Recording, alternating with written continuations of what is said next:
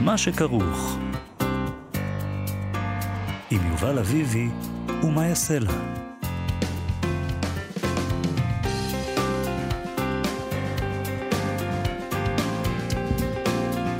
שלום, צהריים טובים, ברוכים הבאים למה שכרוך, מגזין הספרות היומי שלכם בכאן תרבות, מאיה סלע ויובל אביבי ב-104.9 ו-105.3 FM.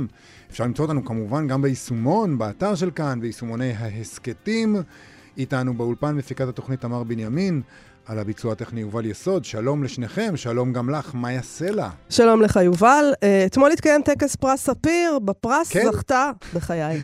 כן, uh, אנחנו, זו שנה ראשונה מזה הרבה שנים, שנים. רבות שלא לא הייתי בטקס, כן. וגם אתה לא היית בו. לא. על אף שהוזמנו, בניגוד לאנשים אחרים, יש אנחנו קורונה. הוזמנו. Uh, אבל זהו, אנחנו החלטנו שאנחנו לא רוצים uh, להצטופף עם אנשים, ואנחנו, יותר חשוב לנו שנוכל להמשיך לבוא לפה מאשר להידבק בקורונה. בטלוויזיה לא היה נראה מאוד צפוף שם. אבל ראיתי את זה בטלוויזיה כמה שעות אחרי, אז אני מרגישה שהייתי שם באיזשהו אופן. ברוחנו. אמ, אוקיי, אז, אז בואו נדבר על מה שחשוב, שזה כן, כן. שבפרס הזה זכתה הסופרת והעורכת הילה בלום על ספרה "איך לאהוב את בתך", שיצא בהוצאת כנרת זמור הדביר, וברכות להילה בלום. ספר נהדר. היא זכתה ב-150 אלף שקלים, ובתרגום הספר שלה לערבית ולשפה זרה נוספת. נגיד שאת הספר של הילה בלום ערך פרופסור יגאל שוורץ, ברכות גם לו. את פרס הביקורים כתבה רומית סמסון על ספרה המטבח האחורי, שיצא בהוצאת עם עובד. אה, ועדת השיפוט של הפרס, בראשותו של האלוף בדימוס, גיורא רום, כללה את פרופסור יוחאי אופנהיימר, דוקטור ענת וייסמן, זוהר אלמקיאס, דוקטור עמוס נוי, עמיחי חסון אה, ודוקטור אהוד בן יעקב. הם בוודאי ימהרו להסביר לציבור למה השנה היו במועמדים לפרס רק תשעה סופרים ולא 12, כפי שאפשר היה. ברשימה אה, ארוכה, כן. וכמובן, מעניין לשמוע את דעתם המלומדת אה, על הספרות העברית. כלומר, ודעתם בעצם כבר נאמרה בקול גדול. אתם לא ראויים, רק תשעה רק תשעה מכם. אה, ראויים. אז כן. טוב, אבל בכל מקרה, ברכות לזוכות, בהחלט. ואנחנו נמשיך אל הפינה שלנו, ועיקרן תחילה, שבה אנו מביאים התייחסות מהספרות אל החדשות. הפעם ידיעה שצד את עינינו, בעיקר כי היא הופיעה בדף הבית של ynet, ידיעה נדל"נית. אנחנו כמובן מתים על נדל"ן. אני מתה על נדל"ן. אה, אני... נדל"ן זה החיים. נדל"ן זה החיים. אני... אני רוצה אני לגלות כאן סודות, וזה... אני לא יודעת מה אני אתה רוצה להגיד, נדל"ן. אז אני לא לא יודעת אם כדאי או לא כדאי. בדרך כלל, באופן עקרוני, האינטואיציה שלי לגביך אומרת לא. לא כדאי. לא לא לגלות סודות. אני אוהב גם עיצוב פנים, אז נגיד אם יש. אם יש נגיד בתים, כן. דירות עם חלון זכוכית גדול, אז אני כזה אומר, וואו, הם שמו את הספה ככה ואת הטלוויזיה ככה. אני אוהב את כל מה שקשור, אני אוהב לראות בתים נבנים, יש עכשיו הרבה הזדמנויות לראות את uh, בתים בשלבים שונים. אתה יכול לעשות בעיר ציור. תל בעיר אביב, תל אתה אביב. יכול פשוט אתה לעמוד יכול- במרפסת ולראות אתה שאתה עושה- בתוך אתר בנייה. בדיוק, אתה הולך עם הבן שלך לאורך אבן גבירול, ואתה אומר, אתה אומר לו, או, פה בבניין הזה אפשר לראות איך עושים את היסודות, אה, פה בבניין הזה אפשר לראות כבר שעשו את הקומה השנייה והשלישית, פה אתה רואה איך מניחים את הגג, וכזה, זה, זה תהליך כזה, זה יפה. בכל מקרה, אני חושב שאנחנו מתים על נדל"ן, אה, בעיקר כי האפשרות להשיג נדל"ן הולכת וחומקת מאיתנו. נכון. פנטזיה כזאת, נדל"ן. פעם בדיוק. חלמת על אהבה, שתפגשי גבר, הוא יאהב אותך, את תאהבי אותו, תחיו ביחד אה, באושר ואושר, והיום את חולמת על נדל"ן. בדיוק, ופנטזיה היא שם המשחק בכל מה שהולך להיות כאן כרגע, כי פנטזיה היא גם מה שקורה בידיעה הזאת, לדעתי. מה כותרת הידיעה? כותרת הידיעה, רוכשי דירות במגדל יוקרה בתל אביב תובעים רסיסי זכוכית נפלו לברכ... לבריכת הילדים. ככה כתוב בידיעה. רסיסי זכוכית. נפלו לבריכת הילדים, יש מקסים. יש שם ידיעה ארוכה, בואי לא נ... אוקיי, אז יש תשמע. שם כל מיני דברים, לא ניכנס לכולם. אנחנו נקרא קצת, אה, זו ידיעה של העיתונאית ליטל דוברוביצקי, והיא כותבת כך: לא כל הנוצץ זהב. בעלי דירות בפרויקט היוקרה מאייר על רוטשילד בתל אביב תובעים את יזמית הפרויקט ומקימתו בטענה לליקויים ולמחדלים שהתגלו לכאורה בפרויקט, הנובעים מתכנון כושל ומביצוע כושל, מטרדי ריח ורעש ועוד. זה מתוך כתב התביעה. פרויקט מאייר, היא- מפרטת, אה, למי שלא יודע, הינו אחד מהפרויקטים היקרים בישראל, שכולל בניין בן 42 קומות של יחידות מגורים ושטח מסחרי בלב תל אביב. משמות התובעים שהינם בעלי הדירות בפרויקט, ניתן לראות כי למעלה מ-80 תובעים, יובל, הם תושבי חוץ.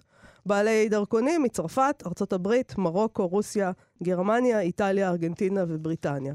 יכול להיות שהפכנו לאיזה מדינה כזאת של מקלט מס, או לפחות לעיר. כלומר, מקלט מס אני אומרת במרכאות, כי אני לא, לא שאני עוד מבינה אם, אם אנחנו מקלט מס או לא, אבל במובן הזה שאנשים, יש פה אה, דירות רפאים כאלה, שאנשים באים אה, לנופש אני אליהם, לא יודע, אבל אני לא באמת מרגיש גרים. שאנחנו משלמים די הרבה מיסים. זה לא שאנחנו איזה מדינה שלא משלמים המיסים. אתה משלם מיסים. אה, אני כן. אנשים, אנשים- שיש להם דירות רפאים, לא, מש- הם משלמים מיסים, אני, אין לי ספק שהם משלמים מיסים, אבל אולי לא פה. אולי. אני, יש לי מעט מאוד ידיעה על הדבר, אני מפחד לדבר. כי לכאורה, אני מבין לכאורה. בכסף, לכאורה, לא, לא צריך לכאורה לפני המשפט הבא. אני מבין בכסף כל כך מעט שעדיף שאני לא אדבר עליו. אני אה, לא חושבת שזה צריך למנוע מאיתנו לדבר על כסף, הרי אחרי הכל אנחנו מתעסקים הנה, אנחנו כותבים, בספרות. אנחנו מדברים על נדל"ן, אז לא תשמע, בתביעה נדל"ן. נטען שהפרויקט הוגדר כפרויקט הדגל, ככזה שייצור, שים לב, חוויית מגורים שטרם נראתה בישראל, חוויית מגורים, יעניק חוויה יומיומית, זה ציטוט מה, מהפרויקט, יעניק חוויה יומיומית של פאר והדר, שאני מעוניינת לחוות לפחות ליום אחד חוויה יומיומית של פאר והדר, ומהווה אי אפשר חוויה יומיומית יום אחד, מאיה. לא, אז תנו את זה יום אחד, חוויה של פאר, אני אומרת כזה דבר, תראה, יש שם אה, את כל הדירות הריקות האלה, שיש בהן פאר והדר, כן? אה, אז אפשר, אם, כש- כשזה עומד ריק, אז את תבואי. אנחנו נבוא לגור שם. ליום אחד. אוקיי, אה, הפרויקט הזה מהווה שילוב יוצא דופן של יוקרה, שלמות, שלמות, שמעת? מהמם. וחוויית מגורים בינלאומית בלב ליבה של תל אביב. ואולם, זו הייתה ההבטחה. כן. הלכה למעשה, פרויקט הדגל סובל מכשלים ומחדלים בסיסיים, אשר פוגעים בצורה מהותית בתובעים, בשגרת יומם, ואף מהווים סכנה בטיחותית, הן לתובעים והן לצדדים שלישיים. Uh, אני רק אגיד, אני בכוונה לא ציינתי פה שמות, כי זה לא העניין שלנו פה. כתוב שם uh, מה, מי החברה, ש, את מי תובעים וזה. אז נגיד שמהחברה הזאת שנתבעה, נמסר שם בתגובה שהטענות המועלות בכתב התביעה אה, לא נכונות, החברה פעלה ופועלת להחלפת כל אשר נדרש לתקן, למשל, אני מניחה שהם יוציאו את הזכוכיות מהבריכה, אה, ככל שכאלה אכן נפלו לבריכה. לכאורה. התביעה, לכאורה, התביעה מהווה ניסיון לקבל כספים שלא כדין, והחברה תגיב בבית המשפט. טוב. אני אני- בטוחה בדבר אחד, ממש בטוחה, שעורכי הדין הטובים ביותר עוסקים בפרשה הזאת. אני בטוח גם, כן? כן. אבל אה, זה מאוד מעניין איך אנשים בכלל... את יודעת, את רוצה לחוויה יומיומית של פאר והדר. אני חושב שלא מגיע לי חוויה יומיומית של פאר והדר. אני חושב, אני בן אדם, לא. אבל זה ההבדל, הם חושבים ש... אז יכול להיות שזה העניין. אולי זה מקבלים את זה כי הם חושבים שזה מגיע להם. אבל זהו, זו פנטזיה. אין דבר כזה חוויה יומיומית של פאר והדר לדעתי. זה לא יכול לקרות. יכול להיות שגם להם יש. צרבת אחרי שהם אוכלים. בדיוק, אין דבר כזה, מדובר. בגלל זה אמרתי, מדובר בפנטזיה, ואם בפנטזיות עסקינן ובאיך שהן נראות, אה, אנחנו הבאנו לכאן אה, את ג'ורג' אורוול, כמובן. שעם אה, עמוד מאוד מאוד יפה בעיניי, מתוך דפוק וזרוק בפריז ובלונדון, הוא מספר שם איך הוא עבד במסעדה. וככה זה הולך. עבדתי במאורה מטונפת, צפופה, מיזוג של מזווה ומחסן כלים, שנפתחה הישר אל חדר האוכל. חוץ מהדחת כלים, היה עליי להביא את האוכל של המלצרים ולשרת אותם ליד השולחן. רובם היו חצופים באופן בלתי נסבל, והייתי צריך להשתמש באגרופה יותר מפעם אחת כדי לקבל מהם יחס של אדיבות בסיסית. בדרך כלל הדיחה אישה את הכלים, והמלצרים הפכו את חייה למסכת של אומללות. היה זה משעשע להתבונן במחסן הקטן והמזוהם הזה, ולהיזכר שרק דלת כפולה מפרידה בינו לבין חדר האוכל. שם ישבו הלקוחות בכל הדרם, מפות שולחן ללא רבב, אגרטלים עם פרחים, מראות וקרקובים מוזהבים וחובים מצוירים. וכאן, רק מטרים ספורים משם, אנחנו שפו, שרויים בטינופת המבחילה הזאת שלנו. ואומנם, הייתה זו טינופת מבחילה. עד לשעות הערב לא היה זמן לנקות את הרצפה, ואנחנו החלקנו עליה בעיסה של מי סבון, עלי חסה, ניירות קרועים ואוכל דרוס. תריסר מלצרים שפשטו את מעיליהם וחשפו בתי שחיים המיוזעים ישבו ליד השולחן, ערבבו סלטים ותחבו את אגודליהם לקנקני השמנת. בחדר עמד ריח מעורב, דוחה, של אוכל וזיעה. בארונות, מאחורי מצבורי כלי האוכל, נמצאו ערימות מגעילות שאוכ... של אוכל שהמלצרים גנבו. היו רק שני כיורים ואף לא כיור אחד לרחיצת הגוף. מלצרים השוטפים את פניהם במים שבהם שרויים הכלים שסובנו היו חיזיון נפרץ. הלקוחות לא ראו דבר מכל אלה. מעבר לדלת חדר האוכל נמצאו מרבד קוקוס וראי, והמלצרים נהגו לשפר שם את הופעתם וללבוש ארשת של ניקיון שאין דומה לו. מחזה מאלף הוא לראות מלצר נכנס לחדר אוכל בבית מלון. כשהוא רק עובר את הדלת, חל בו שינוי פתאומי. משתנה המבנה של כתפיו, כל הלכלוך והחיפזון והרגזנות נושרים מעליו בבת אחת. הוא דואה על גבי השטיח בהדרת כבוד, כאילו היה קומר. אני זוכר את עוזר המלצר הראשי שלנו, איטלקי בעל מרץ ומזג של אש, משתהה בדלת חדר האוכל כדי לפנות בדברים אל שוליה ששבר בקבוק יין. הוא נופף אגרופו מעל לראש השוליה וצבח. דלת החדר האוכל הייתה אטומה להר, לרעש, למרבה המזל. אתה כמו חור ב... אתה קורא לעצמך מלצר, בן זונה קטן. אתה מלצר, אתה לא מתאים לשטוף רצפה בבית זונות שממנו באה אימא שלך, סרסור. המילים לא עמדו לו והוא פנה אל הדלת. כשפתח אותה, תקע נוד רועם, מעשה עלבון החביב על האיטלקים. אחר כך, נכנס לחדר האוכל, ושט לאורכו, צלחת בידו חינני כברבור. עשר שניות אחר כך, כד ביראת כבוד לעבר אחד הלקוחות. מעשה עלבון החביב על האיטלקים, זה, אה, אני, זה קרה לי פעם אחת שנכנסתי ל...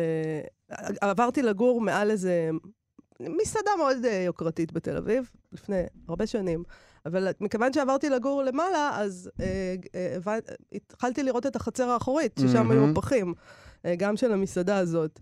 ולא ראיתי את המסעדה הזאת יותר אותו דבר, אחרי שראיתי את רמת הסניטציה שם מאחורה. תשמעי, כן. אה, ברור לחלוטין שאסור להיכנס למטבח של מסעדה שזה אתה אכלת בה. אם אתה רוצה להיכנס למטבח, רק לפני.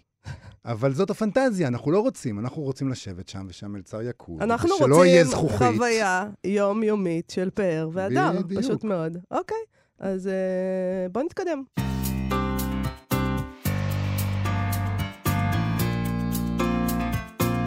אנחנו עם שנת 2022. אני, אנחנו עם שנת 2022. אני... אנחנו מראיינים אותה עכשיו. אני עם שנת 2022 לפחות, אני התקדמתי. את מרגישה שהתקדמת? לא. אני לא מרגיש שיש הבדל. אני עומדת במקום. אני לא מרגיש שיש הבדל כבר כמה שנים, אבל uh, אנחנו כן רוצים לראות מה עומד לקרות ב-2022. Uh, למדנו לא, לא לצפות כל כך, נכון? כי בזמן האחרון כשאתה מצפה, אז uh, דברים משתבשים. אבל כתב התרבות יובל פלוטקין מבשר בוויינט על 22 כותרים נבחרים מרחבי העולם, שצפויים להתפרסם בעברית בשנה הקרובה. חלקם נכתבו די מזמן. חלקם יצאו לאור ממש ב, בשפת המקור, ממש, אה, ממש לפני זמן קצר, וכבר עובדים עליהם. בכל מקרה, זו רשימה מעניינת מאוד. אנחנו ננסה אולי ללמוד משהו על טעמם של הקוראים הישראלים בספרות מתורגמת. של המו"לים אולי. או לפ... כן, או לפחות מה המו"לים חושבים שהטעם של כן. הקוראים אה, בישראל. שלום, יובל פלוטקין. היי. מה שלומך? שלום. אני בסדר, מה שלומכם? אתם? פשוט נפלא, פשוט נפלא. תשמע, אני ראיתי ברשימה... אנחנו בחוויית מגורים מדהימה. אנחנו, חוויה יומיומית של פאר והדר. אה, אני ראיתי ברשימה שלך את הספר החדש של אה, מישול וולבק. אנחנו כבר אה, דיברנו עליו קצת בתוכנית הזאת, אתה מכתיר אותו בתיאור השערורייה החדשה של מישל וולבק. אה, נכון, למרות שלא קראתי את הספר, אה, אני, אני רוצה פה להתוודות בפני האומה, בפני המאזינים, שאני לא קראתי את הספרים שברשימה. הם עוד לא פורסמו בעברית. נכון, אמ, אבל כמו שאנחנו מכירים את וולבק, אין סיכוי שזאת לא תהיה שערורייה, ואני אעשה פה איזה טריק קטן ואני אגיד שאם פתאום הוא יוציא ספר לא שערורייתי, שערורייה כשלעצמה, נכון. אין לנו איך לחמוק מזה. נכון. אמ, לספר החדש שלו, שאכן דיברתם עליו בתוכנית, ואני הקשבתי, קוראים אה, להכיד. שזה בעצם איך שצריך להגיד להכחיד. אני חושב שכולנו כולנו בשנה הקרובה נתמודד עם שני אתגרים מאוד גדולים, שזה להגיד 2022 ולהגיד להכחיד. להכחיד. אמ, לא, זאת תהיה שפה בלתי נסבלת לאנשים שאכפת להם מעברית. אני כבר מוכנה להתחייב על זה שאני אקרא לזה להכחיד, ברצינות, די. כן, אני גם מתחייב על 2022, אבל אני. אני רוצה לפחות להתחיל את השנה באופן חיובי. אחר כך, אה, אתה יודע, להגיע לבית ספר עם כל המחברות מאוד מסודרות לפני שהכל הופך להיות um, שערורייה. אז באמת הרומן הזה של וולבק אמור להיות היצירה הגדולה שלו עד כה, לפחות זה מה שאומרים בהוצאה כשמנסים לייצר באז.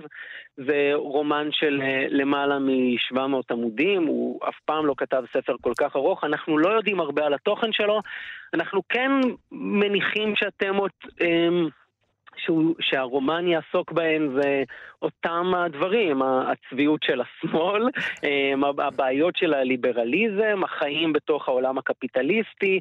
אמ, בהוצאה נתנו מין טעימה של פסקת פתיחה שאתם גם פרסמתם אצלכם, נכון. היא לא נכון. באמת אומרת הרבה, וגם מה, מהפסקה הזאת אי אפשר לחוש איזושהי גדולה ספרותית גדולה, אלא יותר אווירה מדכדכת שלא מפתיעה. זה לא סותר, זה לא סותר. אווירה מדכדכת לא, וגדולה ספרותית הולכות יד ביד כבר אה, מאות שנים. לחלוטין. לגמרי. אז מה עוד צפוי? כי ראיתי כמה דברים שעשו לי קצת צמרמורת, אני מודה. למשל, אה, יני גהרה.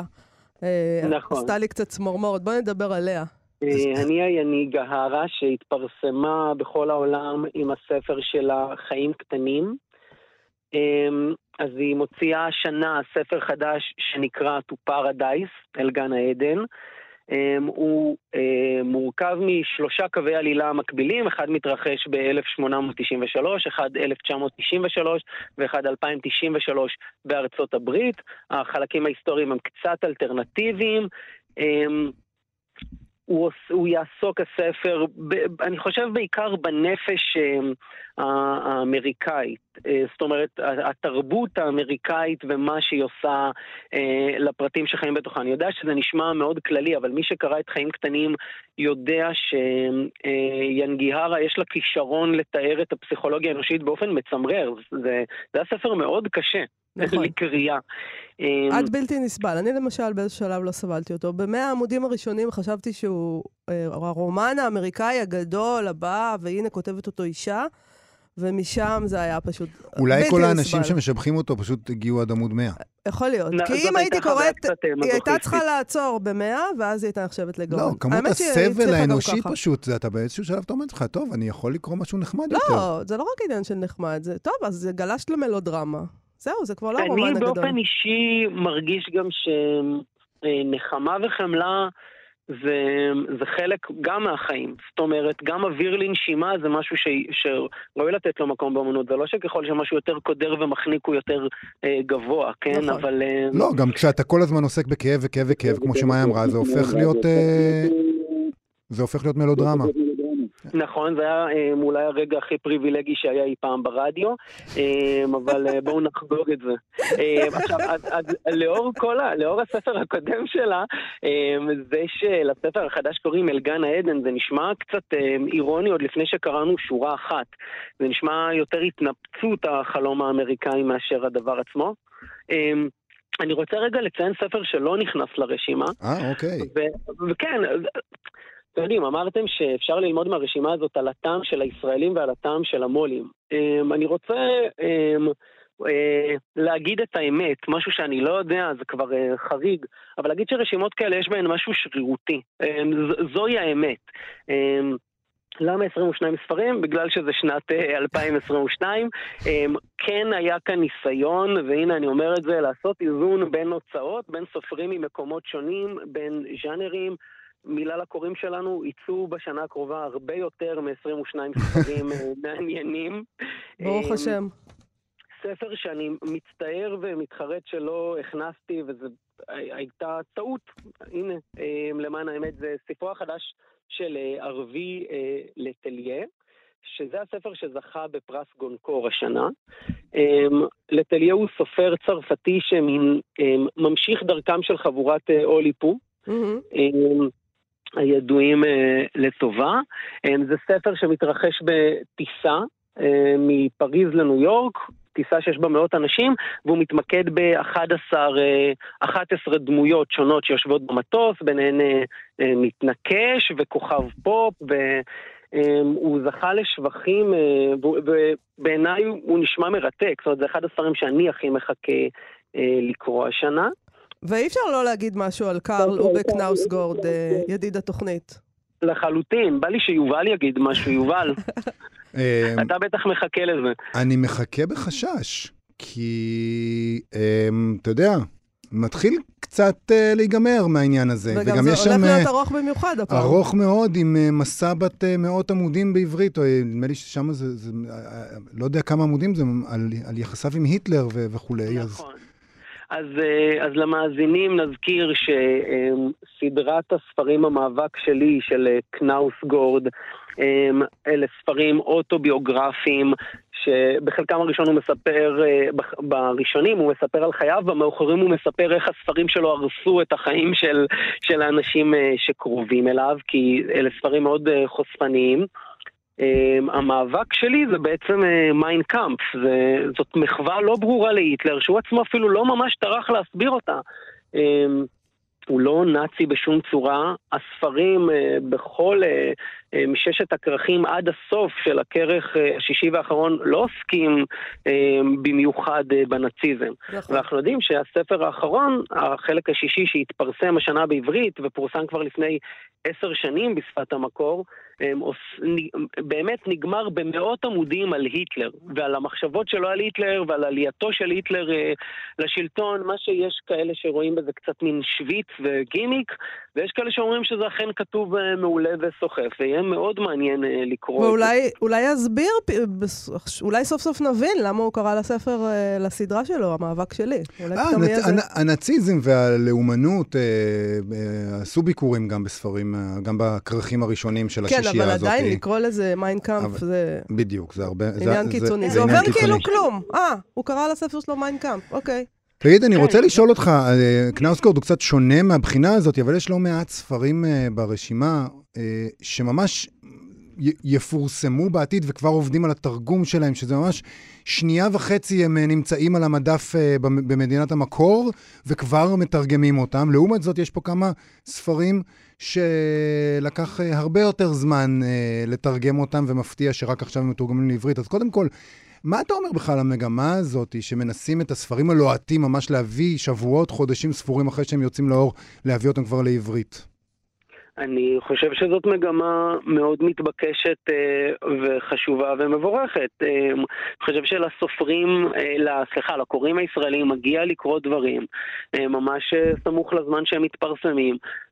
הרבה ספרים מצליחים ללכוד משהו מרוח התקופה, או מתייחסים אפילו לאירועים קצת עכשוויים. יש תענוג בלקרוא ספר בזמן שהוא יוצא, בזמן שיש עוד באז, בזמן שיש... איזושהי שיחה. מצד שני, גם מאוד ברור הניסיון אה, להביא דברים אה, אה, ישנים אה, שפוספסו, לפעמים קלאסיים ממש, כמו למשל הספר של אה, שרלוט אה, ברונטה, אה, שהיה מאוד מתבקש שסוף סוף אה, אה, יפורסם בעברית. תספר לנו אה, עליו. סליחה? תספר לנו עליו קצת. אז באמת הספר, אה, הפרופסור, אה, התפרסם השנה באחוזת אה, בית, זה רומן הביקורים שלה. אנחנו, אה, העלילה שלו היא אמ, מתחקה אחרי אקדמאי צעיר שמתחיל ללמד בבית ספר לנערות ומתאהב באחת התלמידות. אוי, לא, אוי, לא, בדיוק, ביטול. בדיוק, במובן הזה, אני חושב שזה, שזה ממש יהיה מעניין לקרוא את זה. אמ, באופן כללי מעניין לקרוא ספרים של אה, האחיות אה, ברונטה, אבל, אה, אבל כאן במיוחד. זאת אומרת, אני, זה, זאת תהיה, זה מסוג המקרים שדווקא לתרגום מאוחר, אני חושב, כן יש איזשהו יתרון. כי הקריאה פה תהיה קריאה כפולה. מצד אחד אנחנו נקרא אותו ונחשוב למה זה הפך לקלאסיקה באנגלית, ומצד שני אנחנו נוכל לקרוא אותו ול, ולהסתכל עליו ממרחק הזמן, מה שלא בטוח היינו עושים אם הוא לא היה יוצא השנה לראשונה בתרגום לעברית. כן, אבל... ואתה מאוד צודק, ואני גם כמובן מאוד שמחה שבבבל אה, נירה צ'קובסקי עמל על תרגום של וולבק כרגע מצרפתית, ולא נצטרך לחכות 20 שנה. כלומר, שאני אני מעודכנת, זה, זה קורה עכשיו. נכון. אני רוצה לקרוא את וולבק עכשיו, קדימה. נכון. טוב, אנחנו צריכים עוד מעט לסיים, אבל אי אפשר לסיים בלי הילרי קלינטון. אה, זה מה שאתה חושב? כן. כי אני רציתי להגיד, אי אפשר לסיים בלי ג'ונתן פרנזן. מה הילרי קלינטון עכשיו? טוב, הילרי קלינטון. את יודעת, הזמן הוא שלנו, בואי נשאל עוד שתי שאלות. אוקיי. בואו נתחיל עם קלינטון. בואו נתייחס לשני הספרים. הילרי קלינטון הולכת להוציא השנה מותחן על מזכירת מדינה אמריקאית אה, שמצילה את ארצה, שבה מכהן אה, נשיא אה, שצריך לסכסך את ארצות הברית עם העולם. די, נו, אתה מתבדח. אתה בוודאי מתבדח. אני אומר את האמת. הילרי קלינטון לא חתומה על הספר הספר לבדה, היא כתבה אותו עם לואיס פני. מה ש... אתם יודעים, אני לא חושב שלואיס פני עשתה את התחקיר והילרי קלינטון כתבה את הפרוזה. אני חושב שאפשר להמר די בביטחון שקרה המצב הפוך. זאת בחירה מעניינת שלה, זאת אומרת, למה? כי אין לה הרבה דמיון אולי? אבל היא לא חייבת לעשות כלום. היא לא חייבת לכתוב פרוזה. היא רוצה לעשות משהו, מה זה? את יודעת? אולי היא חושבת זאת אומרת, אמ, התחושה שלי, אולי אני אדם קר לב, אני לא מסתכל עליה וחושב, היא כל חייה רצתה להיות סופרת ולא הסתייע לה. לא. אני חושב שהיא מנסה להעביר את המסרים שלה בכמה שיותר דרכים, כמו שהזוג אובמה עושים, כמו שאובמה מספיק עכשיו אה, תוכניות כאלה ואחרות, ומפרסם את אה, רשימת השירים המומלצים שלו, רק בשביל להעביר את המסרים שלו בעוד ת... דרך. ביל קלינטון גם... אני מניח שעדיין המסר כאן הוא פוליטי. גם ביל קלינטון עשה את זה, נכון? גם הוא כתב ספר מתח ביחד עם... עם פטרס, עם ג'יימס פטרסון. אולי, היא גם רצתה להיות נשיאה, אולי היא פשוט רוצה לעשות את כל מה שהוא עשה קודם. לא, אתה כל כך שוביניסט שאין דברים כאלה ביקום. תבטלי אותי. והכל באיזה מעטה פרוגרסיבי כזה, זה הדבר המדהים. יאללה, פרנזן, תציל אותנו, פרנזן. פרנזן, בארצות הברית הספר כבר יצא, נקרא Crossroad, בעברית יקראו לזה צומת. זה ספר ש... אתם יודעים, כל הספרים של פרנזן זה על משפחות אמריקאיות אה, לבנות בורגניות. אה, אז גם זה. יהיה ספר כזה, אה, הוא מתרחש בשנות ה-70, מין משפחה... אה, נוצרית כזאת, כל אחד מארבעת הילדים מתמודד עם איזשהו משבר, הילד הקטן הוא בן דמותו של פרנזן. פרנזן סיפר בראיונות שהוא רצה לכתוב ספר יחסית קצר, אבל um, בערך אחרי כמה מאות עמודים הוא הבין שזה הולך להיות רק הספר הראשון בסדרה של ספרים, ככה שזה לא ייגמר בזה. um, זה עוד ניסיון שלו להיות um, באמת הסופר האמריקאי הדגול. Uh, הכריזו אותו ככה פעם במגזין טיים, נכון. Great American Novelist, ומאז זה מה שהוא מנסה לעשות. והוא גם די מצליח, אני חייבת לומר. הוא כן. פשוט... לא, תשמעו, הוא סופר הספר, גדול. הספרים של uh, פרנזן הם מאוד מאוד, עוד לפני הניתוחים בעיניי, הם מאוד מאוד מהנים וסוחפים נכון. לקריאה. הם, הם כתובים היטב. והם גם באמת סיפורים אמריקאים גדולים, שמשקפים משהו לציבור האמריקאי, או לחלקו לפחות, לחלק מאוד ספציפי. אבל, נכון. אבל uh, הם כן משקפים איזה ניסיון כזה, ו... זה, לדעתי, הוא זכאי לתואר, גם אם אתה לא אוהב את כל הספרים שלו, הוא בהחלט, הוא בהחלט חשוב. הוא... אני, נכון, הוא, הוא, מה שבטוח הוא מנסה. Um, ואני לא אומר את זה כעלבון, אלא במובן של הוא, הוא בוחר סיפורים uh, קטנים או בינוניים שמצליחים לעסוק בתמות גדולות, רואים שזה נעשה באופן לגמרי מכוון, ועצם הניסיון הזה הוא שאפתני והישגי, ובסופו של דבר אלה ספרים מעולים. אני חייב להסכים איתך. Uh, אנחנו כמובן לא... הזכרנו את כל הספרים שאתה הזכרת בכתבה, אפשר ללכת ולקרוא אותה פשוט, אם אתם רוצים לדעת אה, 22 ספרים ששווה לעקוב אחריהם בשנה הקרובה. יובל פלוטקין. בוויינט, כמובן. כן, יובל פלוטקין, נכון. תודה רבה לך על השיחה הזאת. תודה רבה לכם, יום טוב. ביי ביי.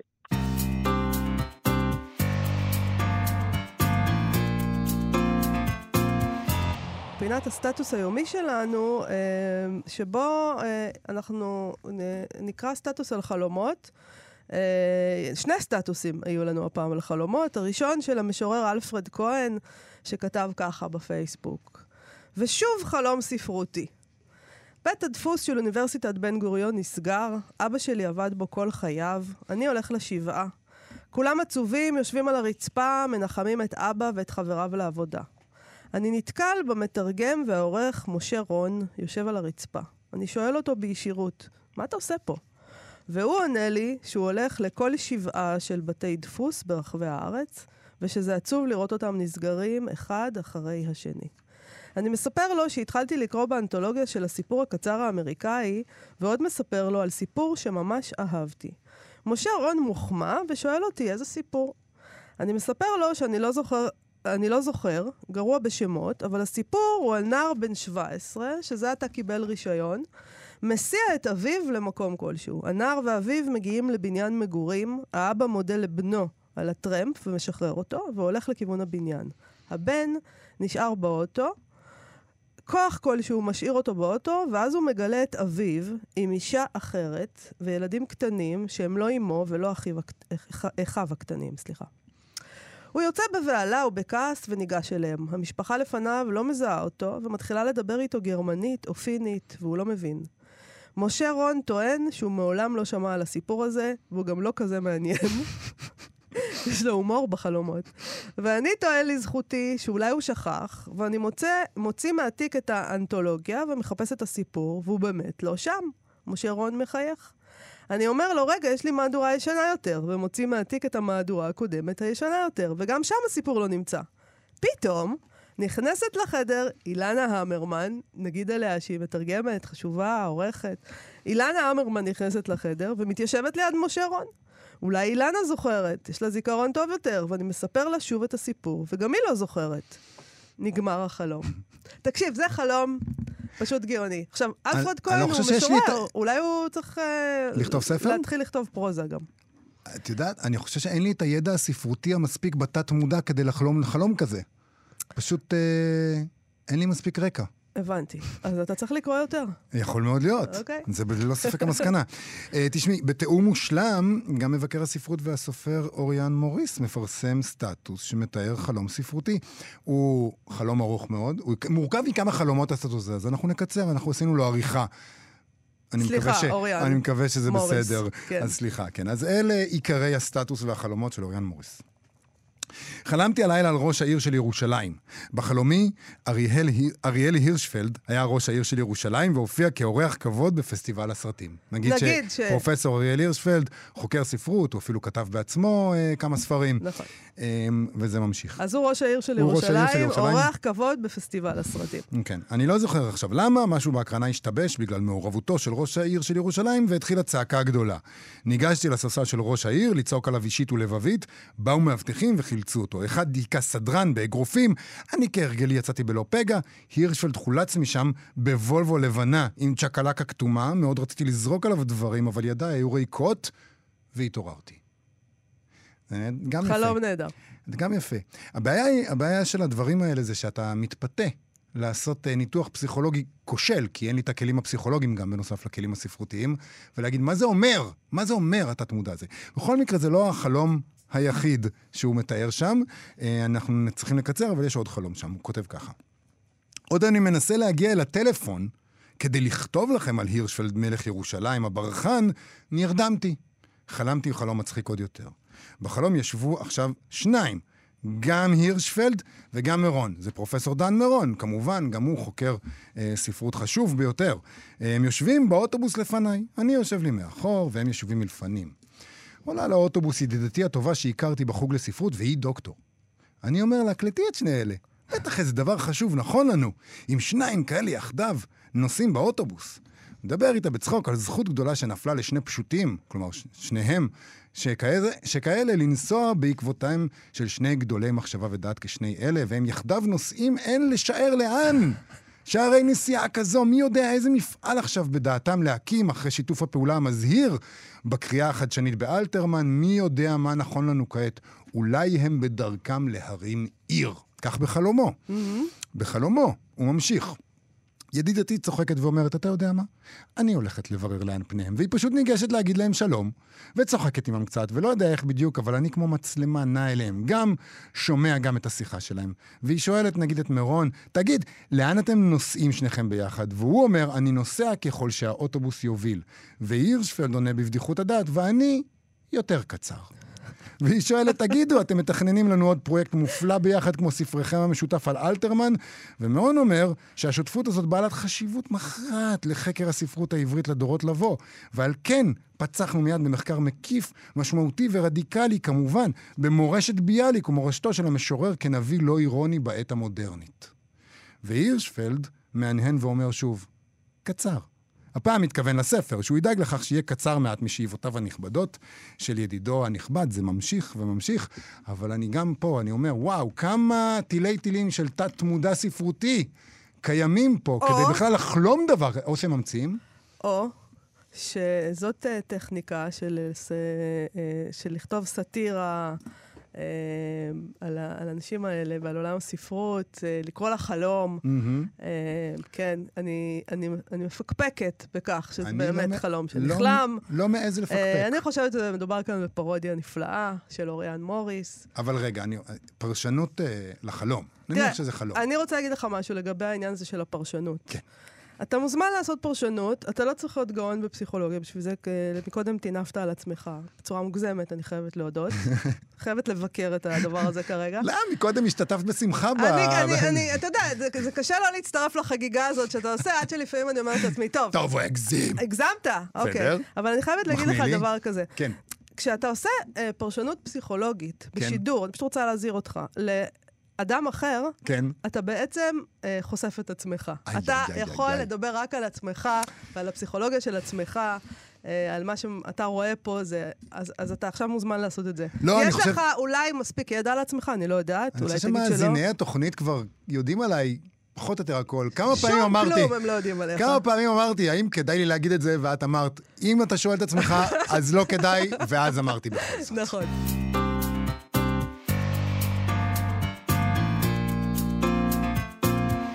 אה, מאיה, נכון, תמיד תהית מהו הספר הכי טוב של 125 השנים האחרונות? נכון. ובכן, יש תשובה. יש תשובה לשאלה שהטרידה את כולנו. מוסף הספרות של הניו יורק טיימס, הבוק ריוויו, חוגג 125 שנים. הוא חוגג את זה כבר כמה חודשים, חבר'ה. הם ממש עושים מזה עניין. כן, מצד שני, 125 שנים של מוסף. יש יעשו מה לחגוג. מה הם יעשו ב-150? זה לא כזה עגול 125.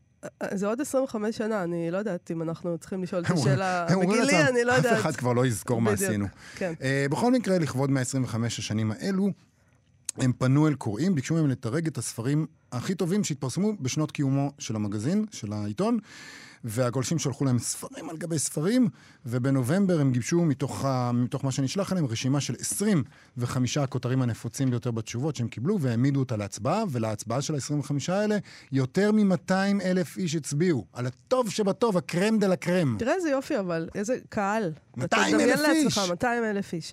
1,300 ספרים אה, שונים נשלחו על ידי קוראים בהתחלה, 65% מתוכם הוזכרו על ידי קורא אחד בלבד. אתה יודע, אנשים... אה, רק 31 אחוזים ציינו ספר שהצליח להגיע בסופו של דבר לרשימה הסופית, בת 25 הספרים שאתה מדבר עליה, המועמדים הסופיים, הלונג ליסט. בעיתון הדגישו שהתהליך של הבחירה מבטא גיוון ולא קונצנזוס. ברור. ברור שגיוון, גיוון, אנחנו עכשיו גיוון. בקטע של גיוון. שמנו אמצעי. ברור. יובל גיוון אביבי. לא נשאיר אתכם במתח. הספר הכי טוב של 125 השנים האחרונות, לפי קוראי הניו יורק טיימס שהצביעו, הוא אל תיגע בזמיר של הרפר לי. בעיתון גם בחרו נימוק של קוראת אחת. כל אחד ששלח להם הוא נימק כנראה למה, והיא כותבת ככה: גדלתי בדיור ציבורי בתמיכת לשכת הרווחה על ידי הורים אלכוהוליסטים כועסים, עם מעט מאוד הדרכה ואף פחות מזה יציבות. גיבורי הספר לימדו אותי כל מה שהייתי צריכה לדעת על החיים, אהבה, חברות וכבוד. שיעורים אלה הדהדו לאורך חיי, ואני מאמינה באמת ובתמים שהמסלול שלי היה שונה ביותר בלעדיהם. תשמע, זה פנטסטי, הדבר הזה שהגברת הזאת כתבה. נכון. זה מרגש, זה נהדר, זה אתה אומר לעצמך, איזה באמת- יופי. כי, כי כשאתה קורא ספרים, לפעמים הם באמת משנים את עולמך. זה יכול באמת באמת לקרות. נכון. לקרות. אה, גם מבקרי הטיימס התייחסו לבחירה, הם כתבו שם על הקריאה השונה, כמבוגר בספר לעומת הקריאה כילד. כמבוגר אפשר להבין מדוע הספר ימשוך רבים וידחה רבים לא פחות. קשה לעמוד בדיוק על המורכבויות של לימוד ספר אה, בבית ספר יסודי ב-2021, במיוחד אחרי קריאת דיווחים ממורים שתומכים בלימוד הספר, וגם אלה שמתנגדים לו. כן. בקיצור, אני לא יודעת, אולי בתי הספר צריכים להוריד את הידיים המטונפות שלהם. מהספרות? אולי לא כדאי. ללמד ספרות יותר בבתי הספר. לא, זה- לא, לא, לא, לא. לא, לא, חס לא, וחלילה. לא, לא. אוקיי, אה, מציינים שם שהניצחון של הספר הזה, אגב, הוא היה בפער קטן. הוא לא היה שם אה, ניצחון סוחף. אחריו, לפי הסדר, הגיעו לראש הרשימה ככה. אחוות הטבעת, שזה הספר הראשון של טרילוגיית שר הטבעות של ג'יי.אר טולקין. 1984 של ג'ורג' אורוול. 100 שנים של בדידות של גבריאל גרסיה מרקס. ואהבה של טוני מוריסון. טוב, הם רוצים להגיד שתהליך הבחירה מבטא גיוון, הרי שהחמישייה הראשונה מבטאת את המובן מאליו, וזה סך הכל הגיוני. לי. מה אתה רוצה שהם יהיו... כל פעם אתה, אני מרגישה שאתה קצת מתלונן על העניין הזה של המובן מאליו, אבל כשעושים רשימה של הספרים הטובים, אז... זה מבטא גיוון? טוב, כן, בסדר. זה מבטא גיוון. אוקיי. באמת, הפרוגרסיבים זה דבר בלתי נסבל. אגב, פרוגרסיבי, מאוד או. מעניין שהספר הטוב ביותר לדעת קוראי הניו יורק טיימס הוא ספר שמימין ומשמאל יש המונים בארצות הברית שהיו שמחים לבטל אותו, איש איש וטעמו עמו.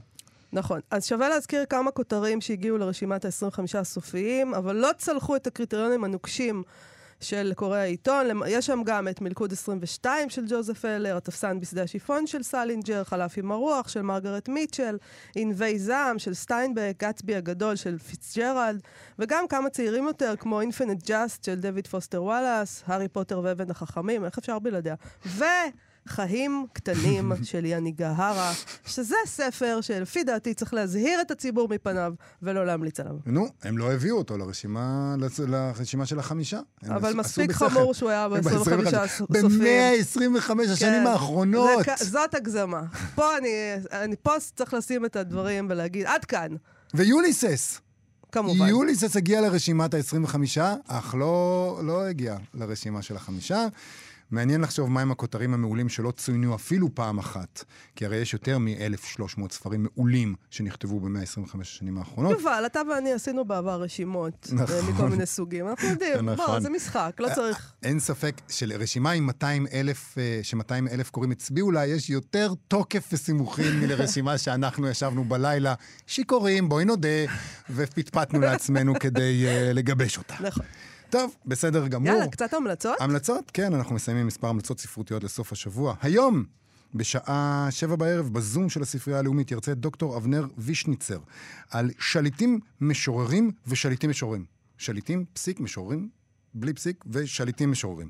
קובץ השירים של הסולטן סולימאן והשיטה החצרונית העות'מאנית. השירה, השירה החצרונית העות'מאנית. אמרתי שיטה, נכון? אמרת שיטה. כי בראש שלי לכל השיטה- דבר יש שיטה. טוב, שירה. אוקיי. אם כבר הספרייה הלאומית, מחר, בשעה שבע בערב, בזום שלהם, דוקטור מוטי זעירה ירצה על סיפור חייו ויצירתו של חיים חפר. מחר בשמונה בערב בבית ביאליק בתל אביב יתקיים, יתקיים ערב לציון 100 שנה לפטירתו של אליעזר בן יהודה, ולרגל העלאת מילון העברית הישנה והחדשה לאתר פרויקט בן יהודה. תקשיבו טוב, העלאת מילון העברית הישנה והחדשה לאתר פרויקט בן יהודה. דבר מסעיר. נפלא. השתתפו בערב הזה פרופסור אה, רחל, לא, דוקטור אליאור. נתן אפרתי. רחל אליאור. פרופסור רחל אליאור, סליחה, המשוררת אפרת מישורי, ואנשי פרויקט בן יהודה, אסף בר-טוב ושני אבנשטיין סיגלוב, ועם זה אנחנו מסיימים. נכון, נגיד uh, תודה לתמר בנימין המפיקה שלנו, ללאוניד איזקוב שעשה את הביצוע הטכני. Uh, בואו לבקר בעמוד הפייסבוק שלנו ובעמוד הפייסבוק של כאן תרבות. מחר, כבכל יום חמישי, נשדר את המיטב של השבוע החולף. להתראות.